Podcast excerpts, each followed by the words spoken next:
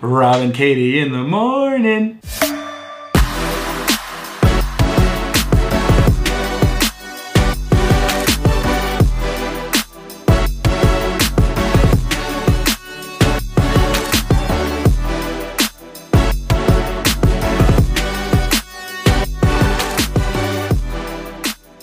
Hey, welcome to our Monday afternoon podcast. My name is Rob Rodriguez, and I serve on the board here at America's Keswick. And this is Katie from our marketing department.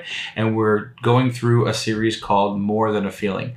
And last week we spoke about the emotion of anger and how that needs to be pivoted to worship. And so today we're going to talk about something that affects all of us at one time or another, and that's apathy. And the thing that we're going to talk about is the fact that it's actually pretty easy to become apathetic about the things of God when we take our focus away from Him.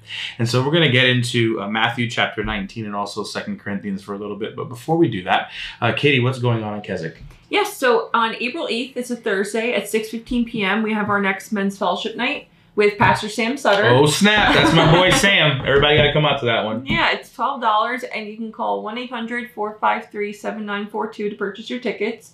And on April 14th, which is a Wednesday at 10.30 a.m., we have our next Girl Talk event with Lucinda Secrest McDowell. And that is our last Girl Talk of the season, Oh, which is crazy. It went by quick. it really did. and that's going to be $10 and you can call 1-800-453-7942 and you can go to our website www.americaskeswick.org for more details So I was gonna like say the first ten people to sign up for like men's fellowship night. I'll tell you like some funny stuff about Sam. the problem is Pastor Sam knows the exact same amount of stuff about me because we served on summer staff together. So we're just gonna leave that alone. I love you, Sam. Sam's gonna do a great job, and so we're really excited about that. Especially girl, man, girl talk's over already, yeah and that went really quick. yeah All right, so we're going to get into uh, talking about how we can avoid becoming apathetic, and we're going to look at some verses in the Old Testament and the New Testament.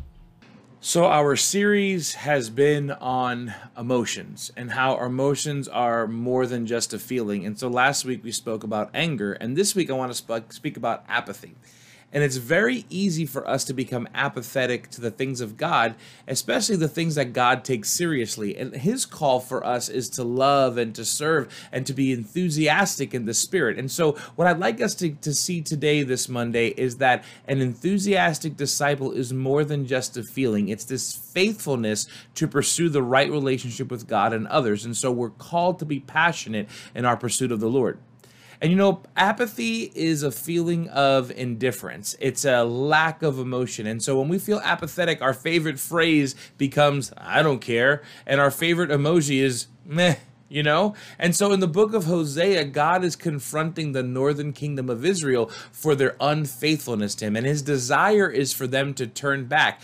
God is their God and he's their only God. He's the one that led them out of Egypt and sustained them in the desert. So let's read Hosea chapter 13.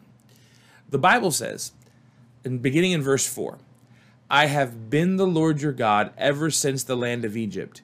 You know no God but me, and no Savior exists besides me. I knew you in the wilderness, in the land of drought. When they had pasture, they became satisfied. And when they were satisfied, their hearts became proud. Therefore, they forgot me. They became apathetic towards God. He says, literally, when I fed them, when they were in the pasture, it describes like sheep and cattle grazing peacefully. In return for the blessings that God gave them, they should have acknowledged the Lord as their God and Savior. Savior. Instead, they became proud and they and they forgot Him.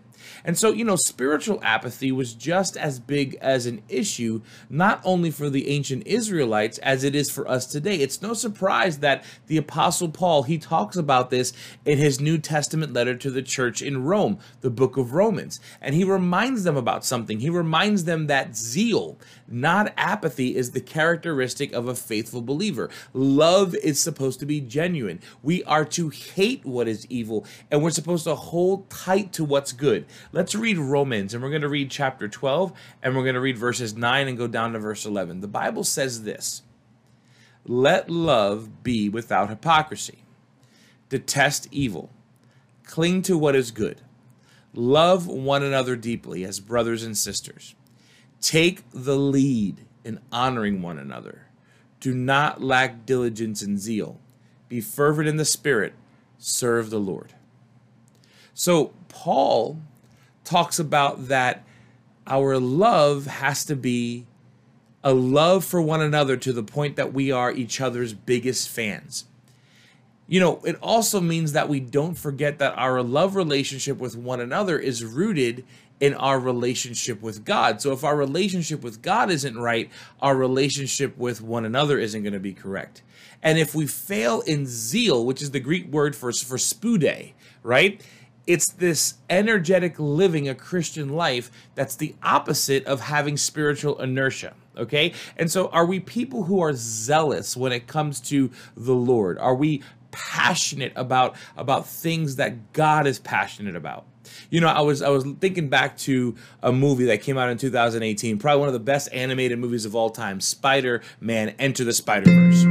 It introduces the concept of the multiverse and the Marvel Cinematic Universe. I mean, it's it's insane. It's a really good movie and um, you know it, it has one of these cliche jokes because spider-man's from new york city. And so it has the the idea of people from new york city like myself that they're very uh, apathetic to things because they see things all the time. And there's there there's one uh, scene where two of the spider-men from two different universes uh, they're in full spider-man gear and they become entangled and they crash land in the middle of a busy new york sidewalk. And you know nobody in the movie bats an eye. And one person suggests suggest that they just kind of walk around them. And so apparently, New Yorkers, because they've seen it all, they become apathetic and they no longer acknowledge, get this, they no longer acknowledge the craziness that's right in front of them. And if you think about it, it sounds really familiar because there's a story in the Bible in Luke chapter 10, the story of the Good Samaritan, and it's sometimes easier to ignore the needs of people. Remember the story of the Good Samaritan, right? Like uh, the priest walks by, this guy walks by. It's not till this person from Samaria walks by and takes care of the person that was beat on the floor about to die. And so instead of engaging in a meaningful way, we just walk around the needs that people have. And so think about this apathy can enter our life for many reasons. You know, maybe we are like the the ancient Israelites and we just get too comfortable today inside of our Christianity and because of the material affluence that we have inside of American Christianity where there's real no there's no there's not really persecution like other people are experiencing around the world. You know, sometimes we've we've burned ourselves out. And in all of our doing for the Lord, we may have missed the vertical connection, vertical connection that we're supposed to have with the Lord. And so uh, that's supposed to be the foundation of our actions.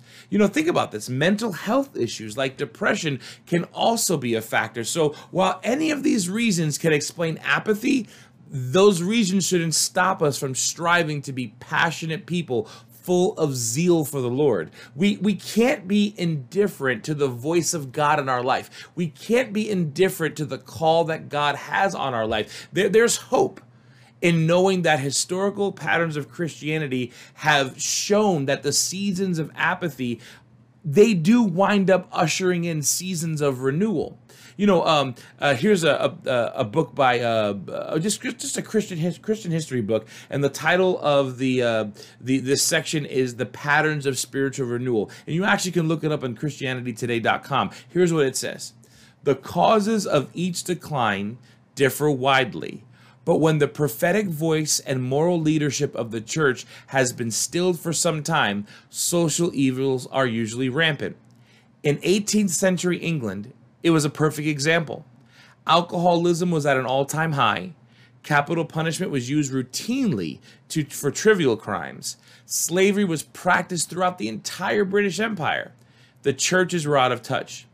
The evangelical awakening led by John Wesley and George Whitefield aroused the English conscience, and by direct political pressure and action, it cured these and many other ills. So, recognizing spiritual apathy in our life is the first step in realigning our character to that that which God has. You know, the phrase I don't care may be an appropriate response when you know somebody asks you what you want to watch on television or where do you want to grab takeout but it isn't appropriate when we're talking about big things like injustice and evil and hurt in the world you know jesus showed us what it meant to live zealously for the Lord. And so it doesn't mean that we muster up this fake enthusiasm and be on fire for the Lord all the time, but what it does mean is that we are consistent and that we are steadily faithful in speaking up and living well in a world that needs the hope of Christ. Kevin Wilson wrote a book in 2019 called Nothing to See Here. And it's a story about two children who had a tendency to get this, okay? To spontaneously burst into flames, right? And they aren't harmed by their combustion but it causes a lot of anxiety, obviously, and concern for those that are around them. The nanny, imagine they had a nanny. She was tasked with keeping them calm to avoid them flaring up, right? And so the reality is that she, if she started feeling too strongly, she could wind up being burned because of them. And the reality is this, though, in our life, we can't avoid getting burned, right? Especially when we love people because people will hurt us. But apathy we may want to use that as some defense mechanism or some protective barrier from getting hurt. But the problem is, it closes us off to these unique ways that God wants us to express our gifts and our emotions inside of our church and inside of our community. You know, we may be misunderstood if we use our God given zeal to speak out about things like racism or, or abortion or poverty or, or human sex trafficking or equal rights. But we don't need to dim our fire just so other people approve of us.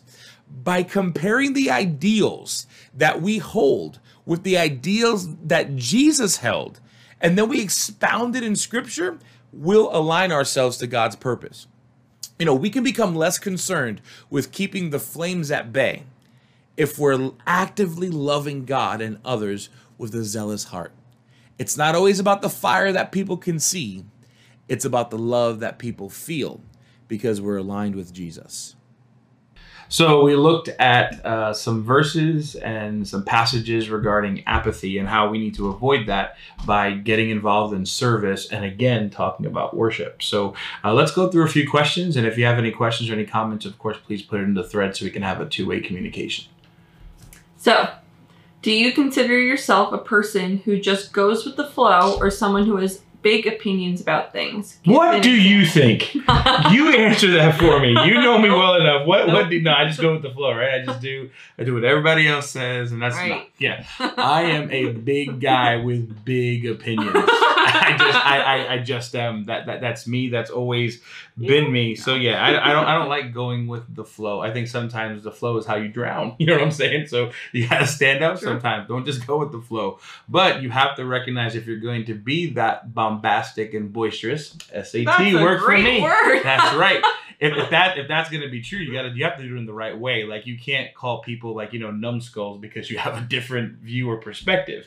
But you know you but you should be able to to stand up for yourself. But I think that's what helps not getting apathetic is that when you you know really engage in your relationship with Jesus and your relationship inside a church community.